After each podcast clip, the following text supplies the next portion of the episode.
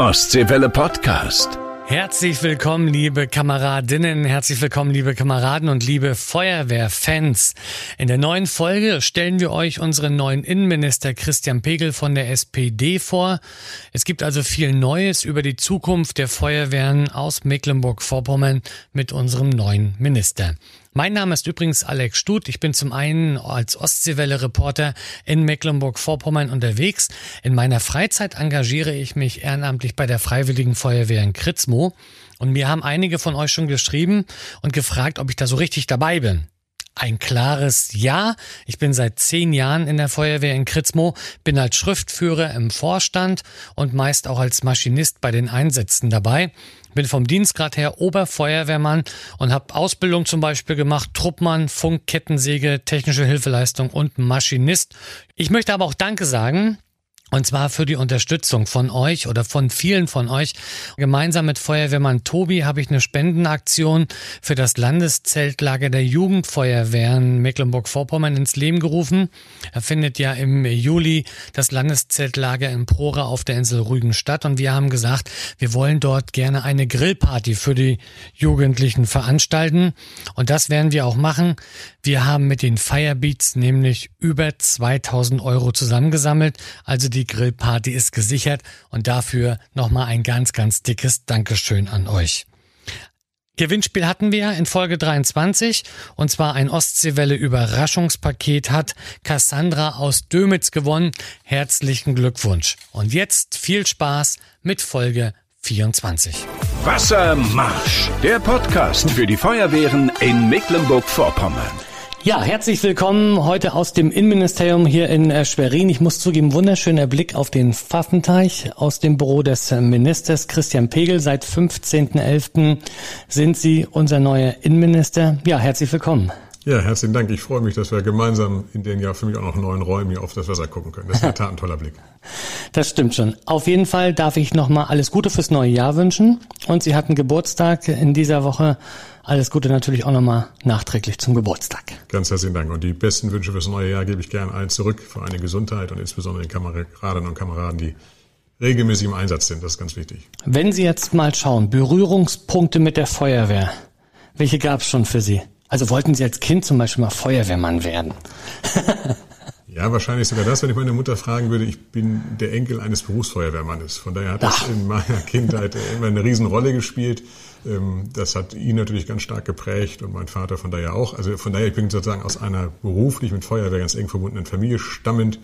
Das lässt sich als Kind nicht los. Das ist natürlich auch eine faszinierende Vorstellung, da beruflich mal irgendwo einzusteigen. Aber dann habe ich irgendwie doch einen profaneren Beruf gewählt. Hm. Ähm, Sie sind verheiratet, Sie haben äh, zwei Töchter, die wahrscheinlich noch nicht in der Jugendfeuerwehr sind oder schon mal sozusagen hatten Sie schon mal Berührungspunkte mit der Feuerwehr, außer jetzt Opa wahrscheinlich bei der Berufsfeuerwehr. in dem Fall ist er Uropa. Nein, nein, mein, mein, mein, mein, Großvater und Ihren Uropa haben Sie noch kennengelernt, aber nicht in der mhm. Wahrnehmung, dass Sie es noch zuordnen konnten. Ähm, Deren Kontakte sind eher, wenn ich es politisch äh, besucht habe. Ich habe ja viele Jahre Kommunalpolitik in Greifswald gemacht, mhm. bin auch als Landesminister und Abgeordneter in Greifswald immer mal wieder bei der Feuerwehr zu Gast und äh, viel wichtiger, die alle zwei Jahre ohne Pandemie zumindest alle Jahre, zwei, äh, Jahre stattfindenden MV-Tage. Da hat die Feuerwehr, die Landesfeuerwehr zusammen mit verschiedenen Feuerwehren vor Ort immer einen Riesenstand. Und da sind wir in den vergangenen Jahren nie dran vorbeigekommen. Das ist schon ein tolles Angebot. Also von daher, die Mädels sind nicht bei der Jugendfeuerwehr, aber sie haben Berührung gehabt, wenn sie mich begleiten. Wenn jetzt äh, wir schauen auf Mecklenburg-Vorpommern, wir haben natürlich sehr, sehr viele freiwillige Feuerwehren hier bei uns im, im Land. Es gibt tausende Feuerwehrleute. Wir haben das 50 Millionen Paket, was, sag ich mal, die damals große Koalition noch angeschoben hat, äh, unter damals noch Lorenz Café auch im Innenministerium angeschoben hat. Die ersten TSFW sind ausgeliefert worden.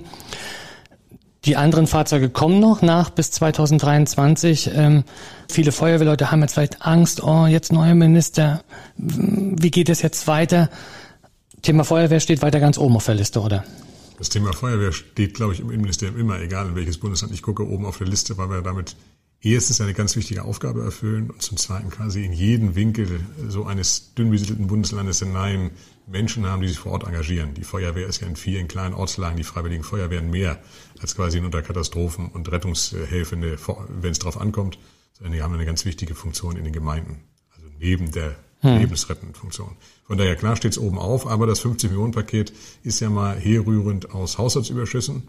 Corona-Pandemie geht in den öffentlichen Haushalten nicht spurlos vorbei. Also egal, wer hier jetzt äh, statt meiner säße, sind also alle in der Not äh, zu überlegen, wie man mit dem Geld umgeht. Und die Strategiefondsmittel, die wir in der Vergangenheit gehabt haben, in Zeiten der Großen Koalition, speisten sich immer aus sehr guten Steuereinnahmen, die immer besser liefen, als man vorher geahnt hatte.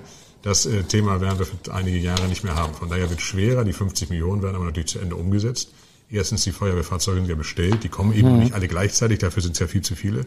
Und zum Zweiten sind ja die größeren Fahrzeuge sogar noch ausstehend. Also müssen wir jetzt überhaupt erstmal die Ausschreibung lostreten. Ähm, es gab quasi, ich sage mal, das kleine Standardfahrzeug, das weit über 100 Mal ins Land geht, weit über 160 Mal ins Land geht. Aber einige wenige für die Schwerpunktfeuerwehren größere Fahrzeuge waren ja auch dabei. Und da sind jetzt die Abfragen, die Interessenbekundungen quasi durch. Und da geht es jetzt darum, dass wir auch äh, in ein erstmal vertragsvorbereitendes Verfahren müssen. Das muss man ja ausschreiben. Und das werden so knapp über 30 nochmal sehr große Feuerwehrfahrzeuge sein, die da eine Rolle spielen. Hm. Sie hatten es ja gerade gesagt, Strategiefonds. Da haben wir nämlich auch zum Beispiel eine Frage von Feuerwehrmann Tobias von der Freiwilligen Feuerwehr Süderholz. Der schreibt, der Strategiefonds wurde abgeschafft. Wie wollen Sie Beschaffung wie persönliche Schutzausrüstung oder auch den Feuerwehrführerschein vor allem in den kleineren Kommunen weiter fördern? Zunächst äh, war der Strategiefonds immer nur eine Hilfe für die eigentlich originär zuständigen Kommunen. Und der hm. Strategiefonds hatte immer den Vorteil, solange Haushaltsüberschüsse da sind, konnten wir damit relativ frei verfahren. Das, was hier angesprochen worden ist, sind dann ja im Übrigen auch Einzelfallbewilligungen gewesen. Das war ja nicht das 50 Millionen Paket, sondern ja. das war klar auf die großen Fahrzeuge angelegt. Ähm, es hat verschiedene von Abgeordneten initiierte kleine Hilfen an verschiedensten Stellen gegeben, die ja auch hier immer noch durchlaufen. Also alles das, was bisher zugesagt und äh, vorbereitet ist, geht auch bis zum Ende durch. Da gibt es also kein abruptes Ende, aber es wird keine Haushaltsüberschüsse mehr geben. Das sieht zumindest derzeit nicht danach aus in den nächsten Haushaltsjahren und von daher gibt es gar keine Grundlage mehr für einen Strategiefonds.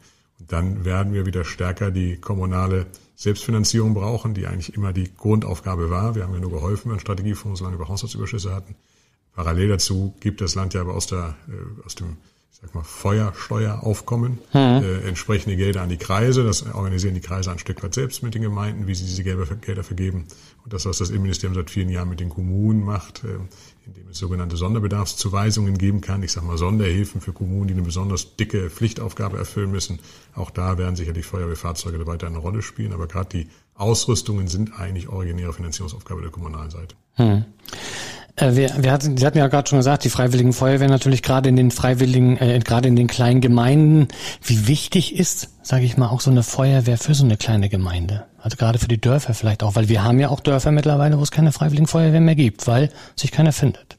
Ich brauche die Freiwilligen, klar. Ich habe den Eindruck, äh, gemessen an dem, was in vielen kleineren Dörfern vielleicht nicht mehr so leicht zugänglich ist, Schule, der Krämer vor Ort, der Konsum vor Ort. Die Feuerwehr ist äh, im Regelfall noch die letzte Bastion, die es gibt. Und äh, sehe immer wieder Gemeinden, wo ich den Eindruck habe, die Hälfte der Gemeinde ist auch irgendwie mit Kind, Frau, Mann und Kegel in der Feuerwehr engagiert. Also die spielen eine wichtige gesellschaftliche Rolle. Mein Gefühl schon, dass das in den kleinen Gemeinden ein ganz zentraler Baustein ist. Und nochmal, vorhin ja auch schon gesagt, weit mehr als quasi die reine, reine Selbsthilfe in, hm. Notfallsituationen, sondern da wird, werden große Teile des Dorflebens, auch des Freizeitlebens davon bestimmt. Egal, ob ich als Energieminister, als Bauminister in den letzten Jahren unterwegs war, wenn ich in den kleinen Gemeinden war, das habe ich viel gemacht, haben wir regelmäßig uns in den Feuerwehrhäusern getroffen. Die Gemeindehäuser, die Feuerwehrhäuser standen eng beieinander. Der Bürgermeister war regelmäßig eng bei der Feuerwehr eingebunden. Und die hat regelmäßig drumherum vom Zweifel Karneval bis zum äh, Bürger- und Familienfest alles Mögliche organisiert und die Jugendfeuerwehr war quasi eine der zentralen, die Jugend und Kinder aufnehmenden Einheiten. Ich habe schon den Eindruck, dass die Feuerwehren quasi nicht nur eine Rettungs- und Katastrophenschutzorganisation sind, sondern in ganz großer Breite Dorfleben, Familienleben mhm. und ein Stück weit auch Jugend- und Kinderarbeitsorganisation. Ich kenne ja selber, ich bin ja selber Mitglied der Freiwilligen Feuerwehr Kritzmo. Tannenbaum verbrennen machen wir, Lamping so machen wir, wir machen alles. Aber es macht ja auch Spaß und es glaube ich, auch schön, wenn die Feuerwehr da auch für sorgt, dass das Gemeindeleben natürlich vorankommt, aber natürlich auch für den Brandschutz. Brauchen wir nicht sagen, dass das mit ist. Und dafür ist ganz wichtig eine Ausbildung. Die Ausbildung in den Wehren selber, es funktioniert ganz gut, aber es hakt so ein bisschen mit der Landesschule. Da gibt's immer wieder Kritik, zu wenig Plätze. Dann war Corona natürlich, wo Leute keinen ihren Gruppenführer zum Beispiel nicht machen äh, konnten. Und da haben wir auch eine Frage, und zwar von Karl Kessner. Der ist zum einen bei der Berufsfeuerwehr Schwerin aber auch ehrenamtlich bei der Freiwilligen Feuerwehr in Grabo. Seine Frage, eine, eine Frage zwecks der Landesschule für Brand- äh, und Katastrophenschutz. Sie deckt aktuell weder den Bedarf für die Freiwilligen noch für die Berufsfeuerwehren. Wie sehen Sie die Feuerwehrausbildung an der Landesschule in Zukunft? Ich durfte letzten Donnerstag, Freitag zu Gast sein bei der, ich sag mal, Jahresauftaktveranstaltung des Landesfeuerwehrverbandes. Da treffen sich dann die Kreiswehrführer, der in Anführung das Präsidium des Landesfeuerwehrverbandes und die haben genau diese Frage ausgewertet. Ich habe die Entwicklung ja als Minister eines anderen Hauses immer nur am Rande mitverfolgt. Ich, wenn ich denen aufmerksam zuhöre, seien die mir das, was sie vor fünf, sechs Jahren als, als Sorge gesehen haben, hat sich deutlich gebessert. Die Konzepte sind gemacht, die Vorbereitungen sind getroffen. Aber erstens, die Räumlichkeiten sind äh, relativ knapp bemessen der heutigen Landesfeuerwehrschule in Malchow. Wir brauchen also einen Neubau, weil der zunächst in den nächsten Jahren entstehen wird in Malchow selber, aber nicht mehr leider auf dem Gelände, das wir bisher nutzen, um überhaupt die Unterbringung oh, sicherzustellen. Das ist so schön da am See. Das ist wunderschön am See. Der Haken ist, es wächst eben nicht mit und wir dürfen den See nicht zuschütten. Von daher müssen wir ausweichen. Das werden wir tun, damit wir eine vernünftige Unterbringungssituation ermöglichen. Und dann wird die Landeswehrfeuerwehrschule über viele, viele Jahre Stück für Stück komplett an diesen neuen Standort auch weiter in Malchow ziehen. Aber räumlich wird sozusagen was gemacht. Konzeptionell war gerade am Donnerstag, Freitag deutlich geäußert worden, sowohl für Ausbildung der Berufsfeuerwehren oder vor allem der Freiwilligen Feuerwehren sei eine Menge passiert. Also mein Eindruck von dem, was mir rückgespiegelt ist, die Platzzahlen haben deutlich zugenommen. Es werden sehr viel mehr Ausbildungen, Corona-bedingt leider mit gewissen hm. Dämpfern, als man noch vor fünf, sechs Jahren, als man sehr kritisch damit umgegangen ist, äh, die Möglichkeiten hatte, umgesetzt. Also ich habe den Eindruck, wir sind auf einem guten Weg, konzeptionell, es wird Stück für Stück umgesetzt, aber jetzt brauchen wir immer die Leute, die es machen. Ich brauche jetzt dann einfach auch Ausbilder, hauptberufliche Ausbilder, entsprechende ähm, Dozentinnen und Dozenten, die überhaupt erst kommen müssen. Und zweitens, äh, wir werden nach Corona-Pandemie nochmal gucken müssen, wie man dann mit den momentan eben auch viele Jahre begrenzten Räumlichkeiten umgeht. Ein Angebot, was die Landesfeuerwehrschule deswegen in den letzten Jahren deutlich stärker macht, ist quasi Inhouse-Schulung. Also ich gehe einfach in die Kreise, in die hm. Kreisfeuerwehrzentralen, schicke die Dozenten dorthin und mache dort die Ausbildung, um die eigene räumliche Begrenztheit dann jetzt nicht ewig zum Flaschenhals zu machen. Also ich habe den Eindruck, da ist eine Menge passiert und genau den Kurs werden wir auch fortsetzen. Das Bauprogramm, das Ausbauprogramm und das, was dort dann auch an mehr Lehre als bisher möglich ist. Ich mhm. habe gelernt, die Zeiten, wo der Kreiswehrführer für 35 Jahre kommt, sind vorbei. Wir haben also häufigeren Wechsel. Wir brauchen deshalb mehr Ausbildungskapazitäten, als man sich offenbar in den 90er Jahren noch eingeplant hat. Das zumindest war letzten Donnerstag, Freitag aus, aus Sicht derjenigen, die landesweit gucken, im Landesfeuerwehrverband, deren Argument, dass sie sagen, die, die Verlässlichkeit, von der mhm. wir glaubten, dass sie besteht, jemand macht so eine Ausbildung, bleibt 30 Jahre, die ist nicht mehr immer gegeben, was völlig in Ordnung ist. Ja. Ich finde, Leute müssen sich auch verändern dürfen, frischer Wind hilft auch, heißt aber, wir müssen in viel kürzeren Zyklen die entsprechenden Ausbildungen anbieten. Ja. Das ist ja dieses Thema, sage ich mal, um Feuerwehr auch attraktiv zu machen. Das ist zum einen natürlich eine gute Ausbildung, das ist halt immer toll, wenn ich mich weiterbilden kann, wenn ich auch vorankomme, die Leiter ja so ein bisschen äh, mit dem Truppmann anfangen und dann ja wirklich äh, äh, Truppführer, Gruppenführer und so weiter, möglicherweise Verbandsführer sogar hochgehe. Ich sehe auch mittlerweile in sehr, sehr vielen Feuerwehren im Land, wo wirklich auch junge Wehrführer sind, also die wirklich 30, 40 äh, Jahre alt sind oder sogar teilweise noch jünger, die dort die Leitung der Feuerwehr übernommen haben. Also Ausbildung das eine. Man spricht auch immer wieder ich will jetzt nicht sagen Stiefelgeld, sondern von der, von der Aufwandsentschädigung, also um die Feuerwehrleute für ihre Arbeiten so, sag ich mal, ein bisschen zu en, entschädigen, weil bei uns ist es so, es gibt einen Gemeindezuschuss für die Kameradschaftskasse und der Bürgermeister kommt an und sagt, vielen Dank, dass ihr das gemacht habt.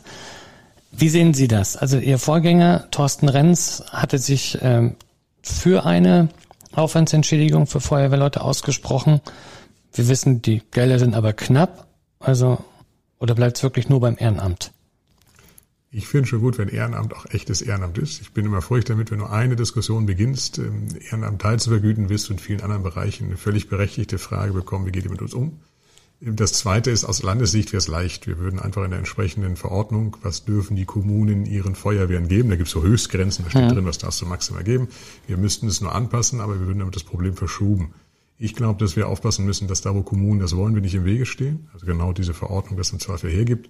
Habe aber vor allem das Signal auch aus den verschiedenen Feuerwehren, dass genau diese sehr alte Verordnung, ähm, die, die verschiedene Zahlungen ermöglicht, dass hm. die Beträge quasi ein bisschen salopp, das jetzt übertrieben, quasi noch die umgerechneten D-Mark-Beträge in Euro sind, dass wir insgesamt da mal reingehen, weil wir in vielen anderen Aufwandsentschädigungsverordnungen für Kommunalpolitiker und so weiter in den letzten Jahren immer mal wieder aktiv waren das wird der erste Schritt sein, da ranzugehen und zu schauen, ob das, was heute schon möglich ist, ob wir das nicht mal auf zeitgemäße Beträge bringen. Und äh, dann muss man in der Tat schauen, ob man den Kommunen die Chance gibt, wer ich will das Wort schräg, Stiefelgeld geben hm. möchte, das wenigstens kann. Wir müssen aber, glaube ich, aufpassen, dass wir kein, kein so ein Gefälle zwischen verschiedenen Kommunen, denn die sind unterschiedlich finanzstark kommen. Und zum Zweiten, Ehrenamt, glaube ich, ist wichtig, soll auch Ehrenamt bleiben. Es gibt Gemeinden, die zahlen ihren in Einsatzkräften, sag ich mal, pro Einsatz dann äh, so eine Aufwandsentschädigung. Das kann natürlich, wenn ich jetzt mal auf unsere Gemeinde schaue, ist das okay, weil da kommen immer alle mit dem Feuerwehrauto mit. Aber es gibt natürlich auch Gemeinden, ähm, da sind sehr viele in der Freiwilligen Feuerwehr und da müsste ja der Wehrführer dann nachher entscheiden, du darfst mit und du darfst nicht mit. Und äh, dann wird es natürlich auch, glaube ich, Streit innerhalb der Feuerwehr geben. Aber was meinen Sie, wie kann man vielleicht auch generell das Ehrenamt bei der Feuerwehr noch sonst attraktiver machen? Also was ist vielleicht möglich? Wir haben die Ehrenamtskarte als Beispiel. Ich finde, die Ehrenamtskarte ist ein schönes Beispiel, habe aber den Eindruck, dass, wenn ich aufmerksam zuhöre, die Technik in den einzelnen Einrichtungen eine viel größere Rolle spielt. Mhm wer so ein Ehrenamt macht, der will ja auch irgendwie mit zeitgemäßen Dingen da umgehen. Und will ich das Gefühl haben, dass er äh, Museumsarbeit leistet, dann würde er in, den Museumsverein eintreten. Von daher bin ich überzeugt, dass das 50 Millionen Euro Paket, was ja vor allen Dingen in die ländlichen Feuerwehren hineinwirkt, in den kleinsten und Kleingemeinden, dass das ein wichtiger Schub ist. Ich habe einfach mal wieder ein aktuelles Fahrzeug mit aktueller Technik obendrauf. Und auf der anderen Seite spielt mit Sicherheit auch immer eine Rolle, wie die, der Teamgeist funktioniert, das Kollektiv funktioniert. Wenn, wenn die Runde gut miteinander umgeht, gern miteinander feiert, gerne miteinander Dinge macht, dann ist es vor allem der Spaß, neben dem ganz ernsten Einsatz ja auch der Spaß im Team mitzumachen, der eine Rolle spielt. Und ich glaube zu guter Letzt, dass immer die Kommunalpolitik vor Ort eine Aufgabe hat. Ich höre, dass es Bürgermeister und Bürgermeister gibt, bei denen sich Feuerwehren wirklich gewertschätzt fühlen, weil es denen im Zweifel auch mal den Kasten Bier oder das klare Anerkenntnis zur Weihnachtsfeier gibt. Und umgekehrt gibt es offenbar auch äh, Feuerwehren, die sich stiefmütterlicher behandelt fühlen. Ich kann das nicht bewerten, kann nur mhm. beschreiben, was da kommt. Ich glaube, die drei Punkte sind es. Es muss aber eine schöne, zeitgemäße Technik sein, da macht es auch Spaß. Ich glaube, dass viele genau deswegen mhm. auch dabei sind. Und zweitens, ich muss Acht geben, dass äh, Kommunalpolitik darauf Acht gibt, äh, dass die Wertschätzung passt, damit die Kameraden und Kameraden sagen, jawohl, das wird vor Ort auch tatsächlich anerkannt, was wir tun. Ja, vielen Dank. Das war Teil 1. Jetzt gibt's erstmal die News von den Feuerwehren aus Mecklenburg-Vorpommern mit meinem Ostseewelle-Kollegen Ingo Lorenz. Wassermarsch. Neues aus unseren Feuerwehren. Die Freiwillige Feuerwehr Pasewalk wurde jetzt mit dem Förderpreis Helfende Hand ausgezeichnet. Die Kameraden hatten sich mit ihrem Projekt Schulfach Feuerwehr beworben in der Kategorie Publikumspreis. Mit 931 Stimmen haben sie sich den ersten Platz gesichert. Vorpommern-Greifswald Landrat Michael Sack ist stolz. Wir brauchen ganz dringend Ehrenamtliche auch in unseren Feuerwehren und damit in der Schule zu beginnen, ist eine super kluge Idee und toll umgesetzt in Pasewalk. Denn in der Perspektive werden wir natürlich viele Kameradinnen und Kameraden im aktiven Dienst brauchen. Und warum nicht damit auch schon in der Schule anfangen und hier viel Gutes, was in der Feuerwehrausbildung drin ist, dann den Schülerinnen und Schülern schon mitgeben. Ich finde diese Idee der Feuerwehr Pasewalk, der Kameradinnen und Kameraden dort richtig super und freue mich umso mehr, dass sie diesen tollen Preis gewonnen haben und damit auch bundesweit Anerkennung erlangt haben mit dem schönen Projekt. Der Termin steht fest. Das Landeszeltlager der Jugendfeuerwehren MV findet dieses Jahr vom 3. bis 9. Juli in Prora auf Rügen statt. Bis zum 15. März könnt ihr euch noch mit eurer Jugendgruppe anmelden. Die Kosten pro Person betragen 100 Euro. Enthalten sind Verpflegung, Unterkunft und tolle Veranstaltungen. Die Anzahl der Plätze ist begrenzt. Infos gibt es beim Landesfeuerwehrverband in Schwerin. Für die Wahl zum Landesjugendfeuerwehrwart sowie deren Stellvertreter werden noch Kandidaten gesucht. Gemeint sind selbstverständlich auch Bewerberinnen.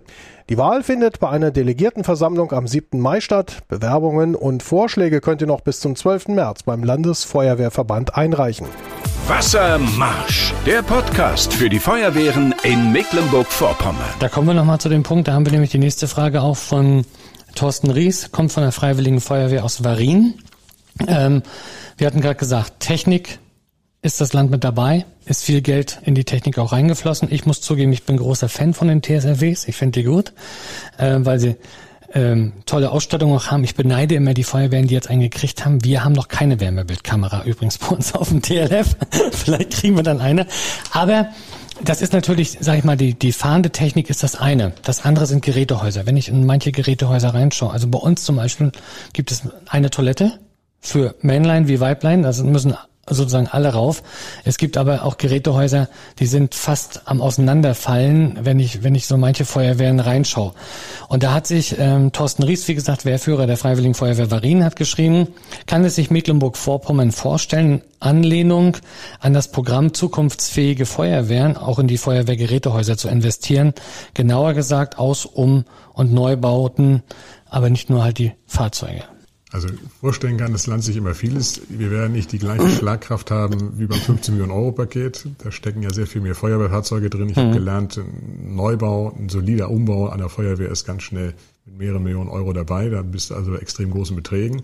Weiter gilt auch da, zunächst ist es erstmal eine kommunale Einrichtung, aber wir helfen als Innenministerium ja seit vielen Jahren schon auch da über Sonderbedarfszuweisungen, wenn, wenn äh, irgendwo der, die Not groß ist und man sagt, diese Pflichtaufgabe kann nur erfüllt werden, wenn da was geschieht. Zweitens, der Landwirtschafts- und Umweltminister hat äh, im Rahmen der Koalitionsverhandlungen zugesagt, dass er sich nochmal die sogenannten ELA-Mittel, ich sage mal, das sind europäische Fördermittel für den ländlichen Raum, hm. wo er übrigens seit vielen Jahren auch an vielen Stellen schon beim Bau von Gerätehäusern hilft, dass er den nochmal genauer anschaut, ob wir da noch verstärkt genau darauf Wert legen können. Wir haben nämlich gelernt, dass mit dem ähm, gut gemeint und ich glaube auch gut gemachten, soweit ich es bisher beurteilen kann, 15 Millionen Euro Paket jetzt an vielen Feuerwehrgerätehäusern Feuerwehrfahrzeuge auftauchen, die nur noch mit ganz viel Mühe in die Häuser hineinpassen. Sodass ich äh, auf einmal in der Not bin, an mancher Stelle ein neues Haus bauen zu müssen, um diese neuen Fahrzeuge auch vernünftig adäquat aufzubewahren. Mhm. Und zweitens, wir haben an vielen Stellen ja die Diskussion, ob die Schwarz-Weiß-Trennung, also die Frage Einsatz genutzte ja. Äh, Klamotten und nicht genutzte vermischt werden. Till Backhaus hat versprochen, dass er den ELA darauf durchflöht, der jetzt neu kommen wird in den nächsten zwei, drei Jahren und wir hoffen, dass wir damit nochmal einen Schub hinkriegen. Aber die Mittel des Innenministeriums, die bisher bereitstanden, stehen weiterhin bereit. Ein wirkliches gesondertes eigenes Programm, auch da wieder im Mangels Haushaltsüberschuss wie beim 15 Millionen Paket, sehe ich in der Geschwindigkeit nicht, sondern das würden wir dann stärker im ELA mitfahren können. Hm. Aber wäre es nicht vielleicht auch eine, eine Lösung? Also ich weiß, es gab ja hier im Haus schon mal die, die Ideen, also wir, wenn wir uns jetzt den TSFW angucken, da hat das Land über 260 Fahrzeuge bestellt.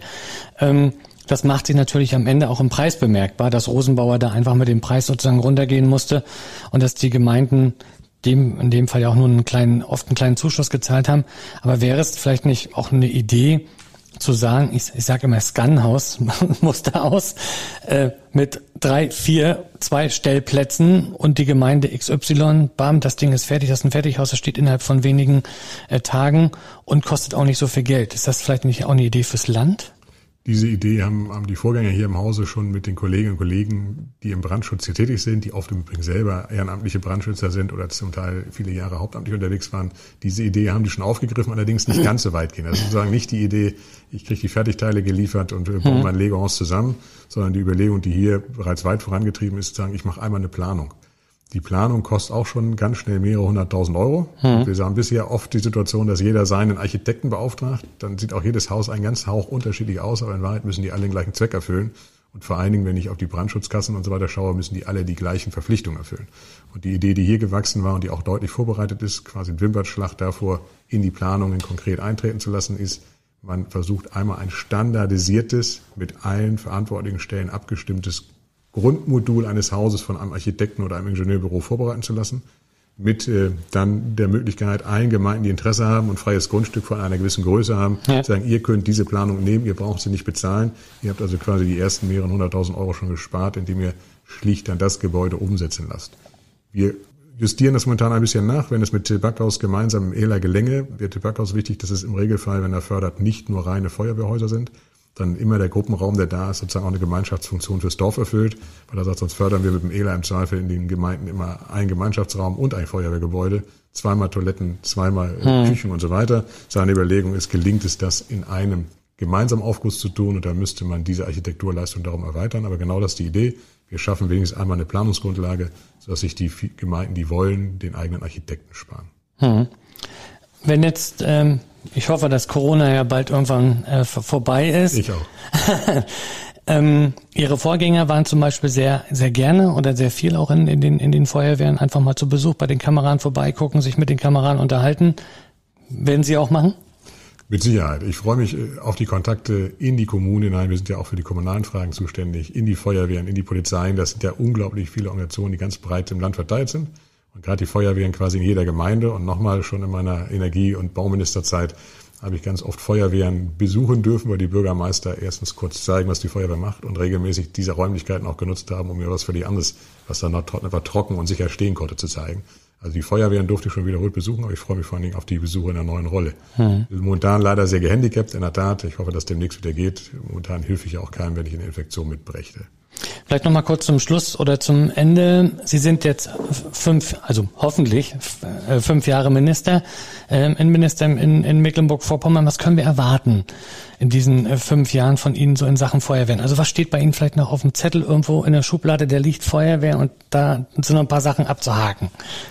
Also vor allen Dingen das, was wir schon angesprochen haben. Es geht jetzt darum, das, was wir bei der Landesschule haben, wirklich jetzt konsequent umzusetzen, damit die in fünf Jahren einsatzfähig ist, deutlich größere Bewerberzahlen pro Jahr durchbringen kann. Denn wir brauchen einfach diese Fortbildungsmöglichkeiten. Zweite große Überschrift zusammen mit Chip Backhaus, diese Erweiterung des ELA um die Möglichkeiten, Feuerwehrgerätehäuser in den kleinen und kleinsten Gemeinden zu bauen.